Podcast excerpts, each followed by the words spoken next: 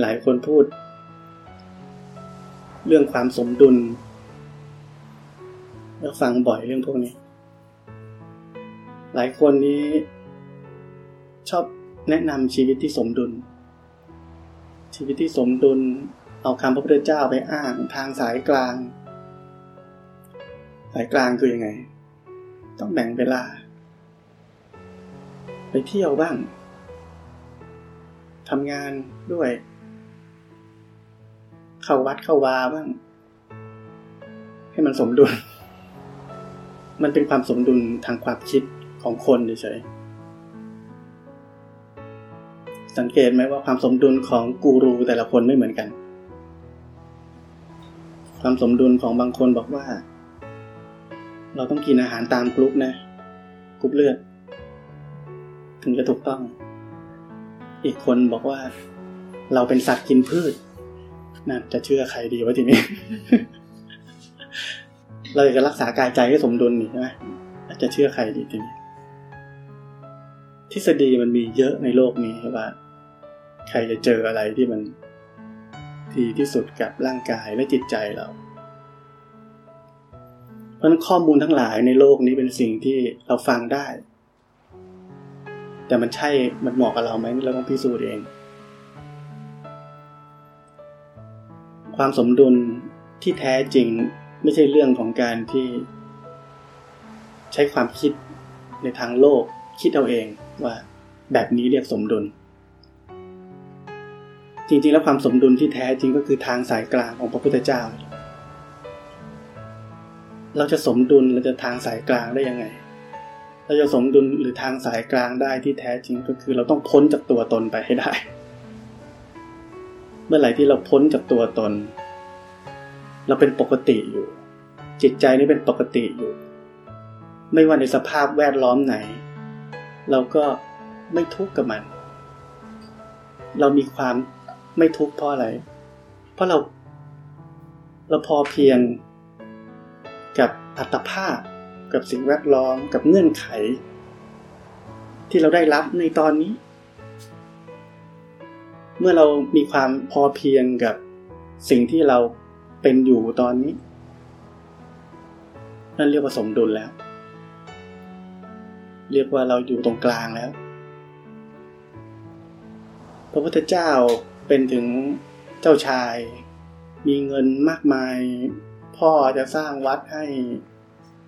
ใกล้ๆวังพุทธเจ้าไม่เอาไปอยู่ในป่า ป่าก็ลำบากใช่ไหม ไม่ได้สะดวกสบาย แต่พระพุทธเจ้า เลือกที่อยู่อย่างนั้นเพระพุทธเจ้ารู้ว่าอันนี้เป็นสิ่งแวดล้อมที่จะเอื้อต่อพระรูปอื่นๆที่จะได้ปฏิบัติธรรมพระพุทธเจ้าก็ยอมมาอยู่ด้วย การที่พระพุทธเจ้าไปอยู่แบบนั้นเนี่ยพระพุทธเจ้าไม่มีทุกข์กับสภาพแบบนั้น เพราะว่าจิตใจพระพุทธเจ้านี้ มันสมดุลแล้ว มันสมดุลอยู่ที่ไหนที่จิตใจของแต่ละคน ไม่ใช่ทุกคนจะได้เงื่อนไขที่ดีที่สุดต่อชีวิตตัวเองนึกออกไหมไม่ใช่ทุกคนจะได้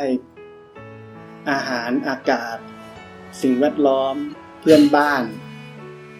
เพื่อน หรือมีแต่คนดีๆ ที่เราเป็นเพอร์เฟกมันไม่มี ความ perfect มันไม่มี ความไม่ perfect คือความ perfect ความไม่ perfect ก็คือ ไม่เที่ยงเป็นทุกข์เป็นอนัตตา นี่แหละคือความ perfect แต่มนุษย์ต้องการให้มันเที่ยง ให้มันไม่ทุกข์มีแต่ความสุข ให้มันคุมได้ มนุษย์คิดว่าอย่างนี้เรียก perfect เราฝึกจนวันหนึ่งจิตใจเราเนี่ย มันอยู่ได้ในความไม่เพอร์เฟกของธรรมชาติที่มันเป็นแบบนี้เนี่ย ถึงวันนั้นเนี่ย เราเข้าถึงชีวิตที่สมดุล ที่แท้จริง หรือที่เรียกเขาเรียกว่า สันโดษสันโดษนี่ไม่ใช่โดดเดี่ยว สันโดษคือว่าเราพอใจกับอัตภาพ ที่เราพึงจะหาได้ ได้แค่นี้เราก็โอเคก็ได้แค่นี้ ถึงรู้ว่าจะมีสิ่งที่ดีกว่า จะช่วยเราให้มันมากกว่านี้ แต่ว่า ด้วยอัตภาพอาจจะด้วยถ้าเป็นคนธรรมดาเราไม่มีปัจจัยพอ เราไม่มีความสามารถพอที่จะได้สิ่งสิ่งนั้นเราไม่ทุกข์ก็อย่างมากก็ตายเร็วขึ้นอีกนิดหน่อยตรงนั้ เพราะนั้นความสมดุลที่แท้จริง พวกเราต้องเข้าใจให้ชัดว่า ไม่ใช่สิ่งที่เราจะไปนั่งหา เงื่อนไขดีๆ ให้กับชีวิตอยู่ตลอดเวลา นั่นไม่ใช่ความสมดุลนั่นคือความทุกข์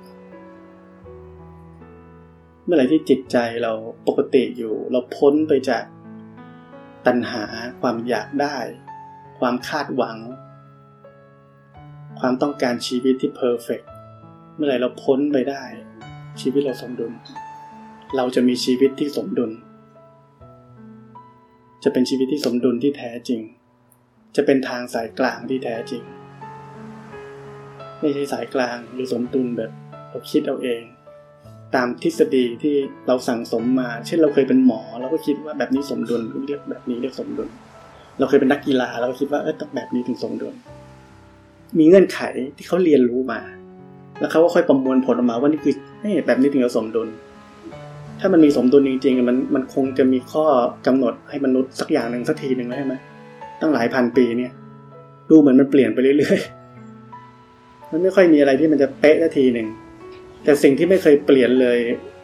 สองพันกว่าปีก็คืออะไรคำสอนพระพุทธเจ้า จะพาเรากลับไปสู่ความสมดุลที่แท้จริงในที่สุดของชีวิต ก็คือความไม่ทุกข์ความที่เราบีอิงอยู่ได้ในธรรมชาติอย่างแท้จริง โดยที่เราไม่ต้องไปมุ่งแสวงหา อะไรมาเพิ่มเติมให้กับชีวิตเพื่อจะสมดุล หาได้เท่าที่ สถานการณ์พอดีพอดี มันมีอย่างนี้ก็ก็อย่างนี้ มันไม่มีอย่างนี้ก็ต้องตายก็อย่างนี้ จบไม่ไม่ไม่เป็นทุกข์กับอะไรเลย นี่อันนี้เรียกว่ามีชีวิตที่สมดุล คือจิตใจนี้สมดุลแล้ว ไม่กระเพื่อมวันไหวแล้ว เป็นแบบนั้น สมดุลทางโลกอันนี้เราก็ ไม่ใช่ว่าเราเราละเลยนะเราก็ต้องเราก็ต้องมีอยู่ เราต้องรู้จักตัวเอง ร่างกายเรา จิตใจเราที่จะทำให้มันเขาเรียกว่า บรรเทาทุกข์นะให้มันไม่ทุกข์มากเกินไป เพื่อจะมีแรงมีกำลังใจจะปฏิบัติธรรมได้ เพื่อจะไปสู่ความสมดุลที่แท้จริง ก็คือการพ้นจากตัวตน หมดมิจฉาทิฏฐิเพราะฉะนั้นคนที่เข้าใจธรรมะแล้วนี่เข้าถึงธรรมแล้วเนี่ย เขาไม่ปฏิเสธโลก เขาเข้าใจโลก แล้วก็เข้าใจธรรม มันเป็นความกลมกลืน เราอยู่กับมันอย่างกลมกลืน เราอยู่กับมันอย่างกลมกลืนได้ เพราะว่าเราเข้าใจมัน เข้าใจมันอย่างชัดเจน สิ่งเหล่านี้เป็นอัตโนมัติ เราจะเป็นเองแบบนั้น การขัดเกลากิเลสนี่จะเป็นอัตโนมัติเองเหมือนกัน เราจะเห็นอกเห็นใจคนอื่นมากขึ้น เราไม่อยากเห็นใครทุกข์ เราไม่อยากทำให้ใครต้องทุกข์ด้วย เราจะเห็นแก่ตัวน้อยลง เพราะเราจะเข้าใจว่าทุกคนก็มีความทุกข์เยอะอยู่แล้ว ชีวิตอะแต่บางคนไม่เห็นว่าเองทุกข์ ว่ากำลังมีความสุขอยู่ แต่คนที่เข้าใจความจริงแล้วเนี่ยเขาว่า เห็นว่ามันทุกข์เยอะเขาเลยไม่อยากจะไปทำให้มันทุกข์กว่านี้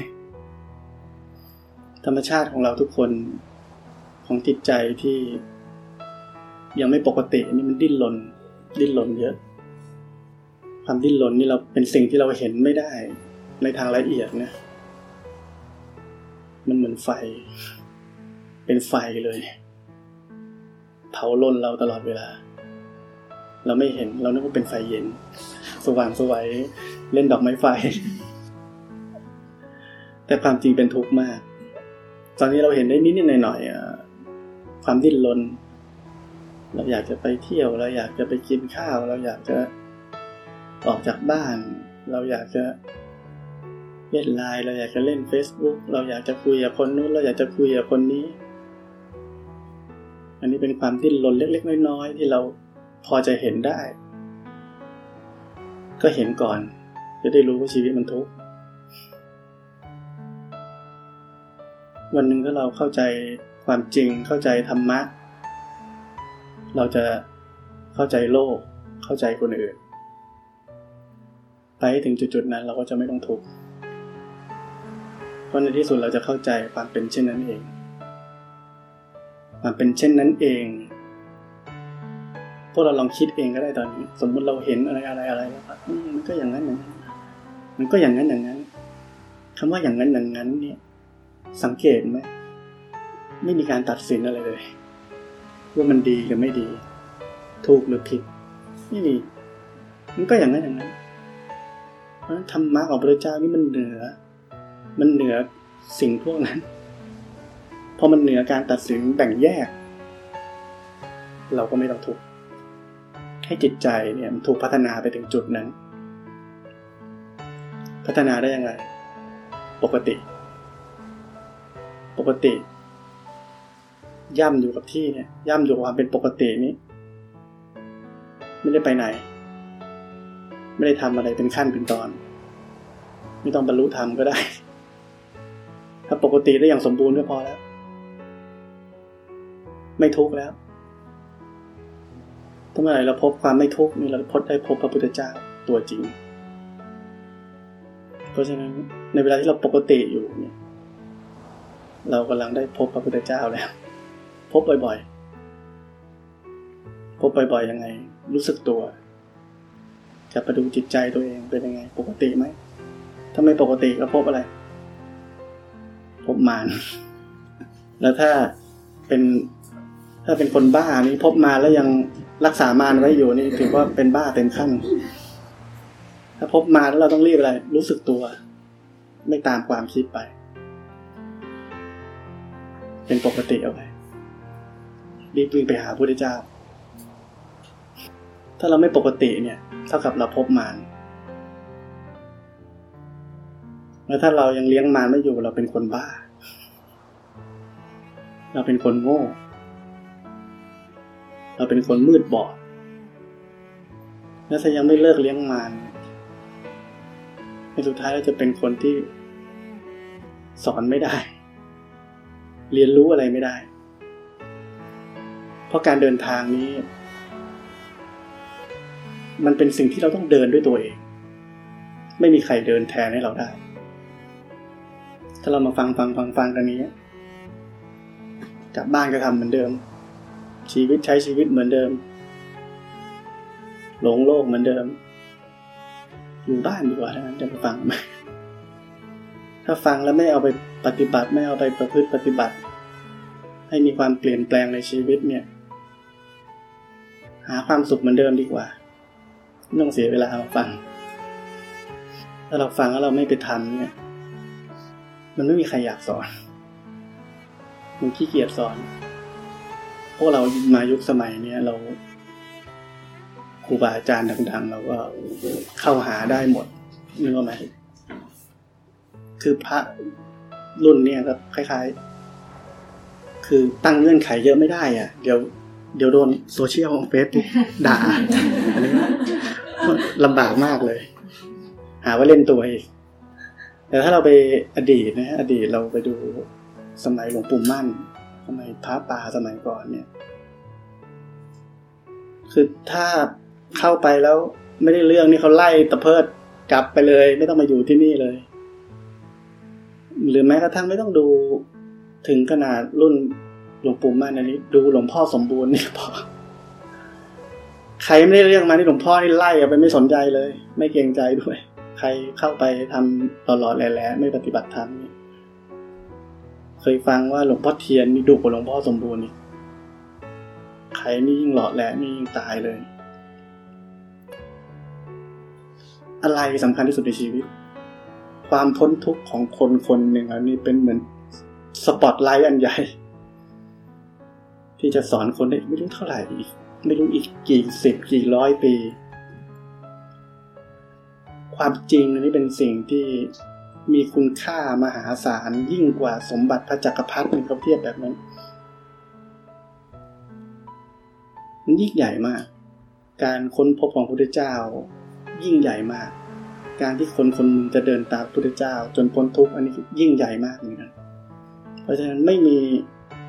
เหตุผลอะไรทั้งนั้นที่มีค่าเพียงพอที่จะทำให้คนคนหนึ่งหยุดเดิน แต่เพราะคนในโลกนี้ไม่เข้าใจไม่เข้าใจสัจธรรม เพราะนั้นก็ทุกคนตั้งใจปฏิบัติ ปฏิบัติเหมือนเป็นอาหารของชีวิต ผมเคยพูดแบบนี้เหมือนเราหายใจ ต้องตระหนักชัด ในความมุ่งมั่นความตั้งใจที่เราจะต้องทำหน้าที่นี้ให้สมบูรณ์ที่สุด เพราะมันเป็นสิ่งที่มีคุณค่าที่สุดในชีวิตของเรา ความพ้นทุกข์ เป็นหลักประกันยิ่งใหญ่ของชีวิตเรา ไม่ว่าเราอยู่ในสภาพไหนเราไม่ทุกข์มันจะสมบูรณ์ที่สุด เราทำทุกอย่างเพื่อจะได้ความสุข แต่เราไม่เคยได้อย่างสมบูรณ์สักทีใช่ไหม สามสิบสี่สิบห้าสิบหกสิบปีไม่เคยได้ความสุขที่สมบูรณ์สักทีเพราะเราไม่ได้ทำสิ่งที่มันต้องทำเราไปทำอย่างอื่น เพราะฉะนั้นชีวิตต่อจากนี้ ตั้งใจทำให้มันเต็มที่ทำให้ดีที่สุด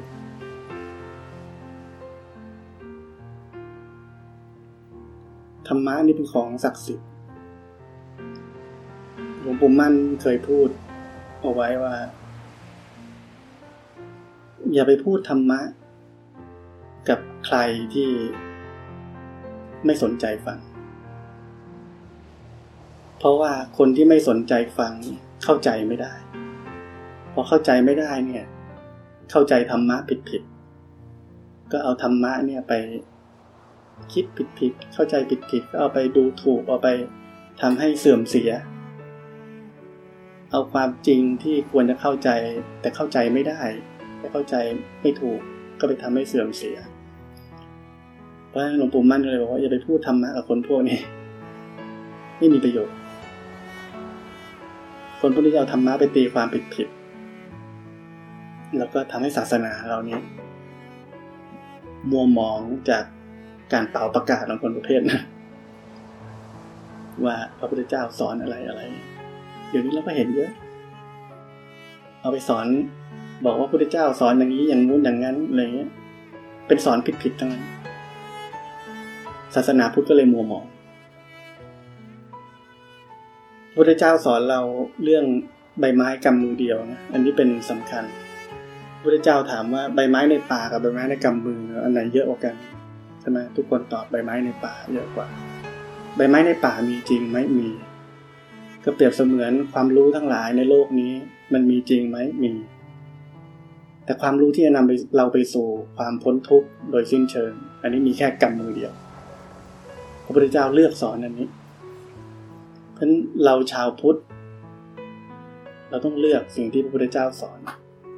ทำสิ่งที่พระพุทธเจ้าสอน คือไปสู่ความพ้นทุกข์โดยสมบูรณ์ ผ่านการปฏิบัติธรรมผ่านอริยสัจสี่ผ่านอริยมรรคมีองค์แปดอะไรที่เราเรียนรู้มา ความรู้อื่นจะจริงไม่จริง เรื่องของความรู้อันนั้น ถ้ามันไม่ได้ใช่เรื่องของใบไม้ในกำมือก็ จะมีความรู้ก็ได้ ไม่มีความรู้ก็ได้ ไม่มีปัญหาทั้งนั้น สมมติว่าเราจะเป็นคนมีธรรมะแล้วเราก็มีตังด้วย มันก็ไม่เป็นไรนะไม่ใช่เราต้องจน ก็ดีเหมือนกัน จะได้เอาตังค์มาทนุบำรุงศาสนาอะไรเนี่ยใช้เงินในทางที่ถูก สนใจจิตใจที่ปกตินี้ไว้ดูเช็คบ่อยๆ จิตใจเป็นยังไง รู้สึกตัวแล้วครับนึกขึ้นได้เช็คว่าจิตใจเป็นยังไงปกติไหม อันนี้เป็นเมนโรดสภาวะต่างๆมันเหมือนของข้างทาง ไม่ใช่เมนโรดมันจะเห็นอะไร มันจะมีอะไร มันต้องเห็นแล้วถ้าเราปกติอยู่นี่เราเห็นทุกอย่างแล้ว อ่า เราเห็นอยู่แต่ไม่ต้องสนใจ ที่พี่บอก เราไม่ต้องไปตามหามันว่ามันเป็นอะไร ไม่ต้องไปสรุปความอะไรทั้งนั้น เห็นอยู่ เห็นอาการมันเฉยมันวืบมาวืบไป เกิดขึ้นมันหายไป มันรู้เอง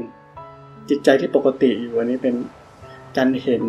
บนพื้นฐานของสัมมาทิฏฐิ ถ้าเราไม่ปกติ เช่น พวก ชอบเห็นสภาวะนี่แต่จิตใจนี่ไม่ปกติเพราะอะไร คิดว่าเห็นสภาวะนี้เป็นทาง มันก็อยากจะเห็นใช่ไหมโอ้เห็นหลายสภาวะเห็น โอ้สภาวะผ่านมาเยอะเห็นมันเกิดมันดับเห็นอะไร ใครเห็น เราเห็นนี่แหละแล้วพอเห็นแล้วอะไรภูมิใจ โอ้เห็นเยอะ เห็นบ่อยเดี๋ยวนี้ เมื่อก่อนไม่ค่อยเห็น เดี๋ยวนี้เห็นเยอะนี่มันมีแต่อัตตามองไม่เห็นว่าตัวเองมีแต่อัตตาเพราะฉะนั้นปกติก่อน นี่เป็นเมนโรด มีเป็นของข้างทางเห็น อันนี้จะเข้าทาง จะเจริญได้จริง แต่ละคนก็มีโอกาสทีละคนทีละคนก็ไปบอกต่อ บอกต่อทุกคนก็ไม่ใช่เชื่อนี่ก็ลองทำดู ลองทำดูมันก็เห็นผลก็เข้าใจได้ว่าเมื่อก่อนเราแบกไปเยอะ เรามีความรู้เต็มไปหมด เราปฏิบัติธรรมนี่เรา ที่จะพูดตลอดว่า ไม่ใช่การสะสมความรู้ มีแต่การปล่อยวางออกไปอย่างเดียวความรู้นี่มันเป็นเหมือน เป็นเหมือนของที่ไม่อยู่ในสต็อกนะ มันคล้ายๆว่า อย่างเงี้ยพูดอย่างเงี้ย มันก็ออกมาเองนึกออกไหมมันออกมาเอง เพราะฉะนั้นความรู้อันนี้ไม่ใช่เป็นเรื่องที่เราสะสมเอาไว้ ถ้าเราสะสมเอาไว้ตอนนั้นผิดแล้ว ให้มันออกมาเอง ออกมาจากประสบการณ์จากจิตวิญญาณที่มันขัดเกลาแล้ว เอง อันนี้ก็ดีที่สุด ความรู้นี่เหมือนเป็น invisible เหมือนกัน คล้ายๆจะแบบ มันไม่คิดอะเราคิดว่าจะพูดอะไรเราพูดไม่ได้ ถ้าห้องนี้รับไม่ได้ เงินไม่ออกมา มันไม่สามารถปฏิปต่อเป็นเรื่องได้ ได้แต่หัวเรื่องเนี่ยรายละเอียดไม่มี ความรู้หรือปัญญาทั้งหลายเนี่ย มันเป็นคล้ายๆ เป็นเครื่องมือเฉยๆที่ สื่อสารข้อมูลออกมาเนี่ย ให้ทุกคนได้ยินได้ฟัง แล้วมันก็หายไป เพราะว่าความเป็นจริงเราอยู่กับ ความเป็นปกตินะ ความว่าง ไม่มีอะไร แต่เรารู้ว่าอะไรอะไรเป็นอะไร ธรรมะที่แท้จริงมันจะไม่ใช่ความสุดโต่งทั้งสองด้าน ที่พี่บอกมันไม่ใช่มีตัวตน ไม่มีตัวตน จริงจะพูดให้ถูกมันไม่ใช่ตัวไม่ใช่ตนไม่ใช่แต่อย่างคำว่ามีไม่มี อันนี้เป็นเป็นสองข้าง เพราะฉะนั้นตรงกลางคืออะไร มันถึงเป็นคำพูดไงที่คนทุกคนที่เข้าใจธรรมะนะมันจะพูดเหมือนกันก็คือว่า มันมีแต่ไม่มี มันไม่ใช่เล่นคำแต่มันเป็นอย่างนั้นจริง ๆ อืม มันเป็นสภาพที่อธิบายได้แบบนั้นจริง ๆ พอมันตัดสินไปซ้ายไปขวาไม่ได้แล้วมันเลยไม่ถูกไงนี่เป็นประเด็นสำคัญ มันตัดสินไม่ได้ เหมือนที่บอกว่า เราจะตัดสินว่าไอ้นี่ดีสุดขั้วไอ้นั่นชั่วสุดขีดได้ไหมไม่ได้เลยอะมัน มันเป็นอย่างนั้นโลกต้องเป็นอย่างนี้ แต่เราก็มีหน้าที่เราก็มีหน้าที่หน้าที่ของชาวพุทธหน้าที่ของพลเมืองหน้าที่ของลูกหน้าที่ของพ่อแม่อะไรก็ทำตามสมควร สมควรนี่ก็ยากอีกสมควรแต่ละคนไม่เท่ากันเลยรอมีปัญญาก่อนค่อยๆเข้าสู่ความพอดีมากขึ้นมากขึ้นเรื่อยๆก็ไปสู่ความสมดุล เมื่อสมดุลมันจะพอดี เมื่อไหร่สมดุลและพอดี เราจะพบชีวิตที่แท้จริง คือการบีอิ่งอยู่ในธรรมชาติเฉยๆ โดยที่ไม่มีความทุกข์อะไรในใจดวงนี้แล้ว อิสระ แค่นั้น thank you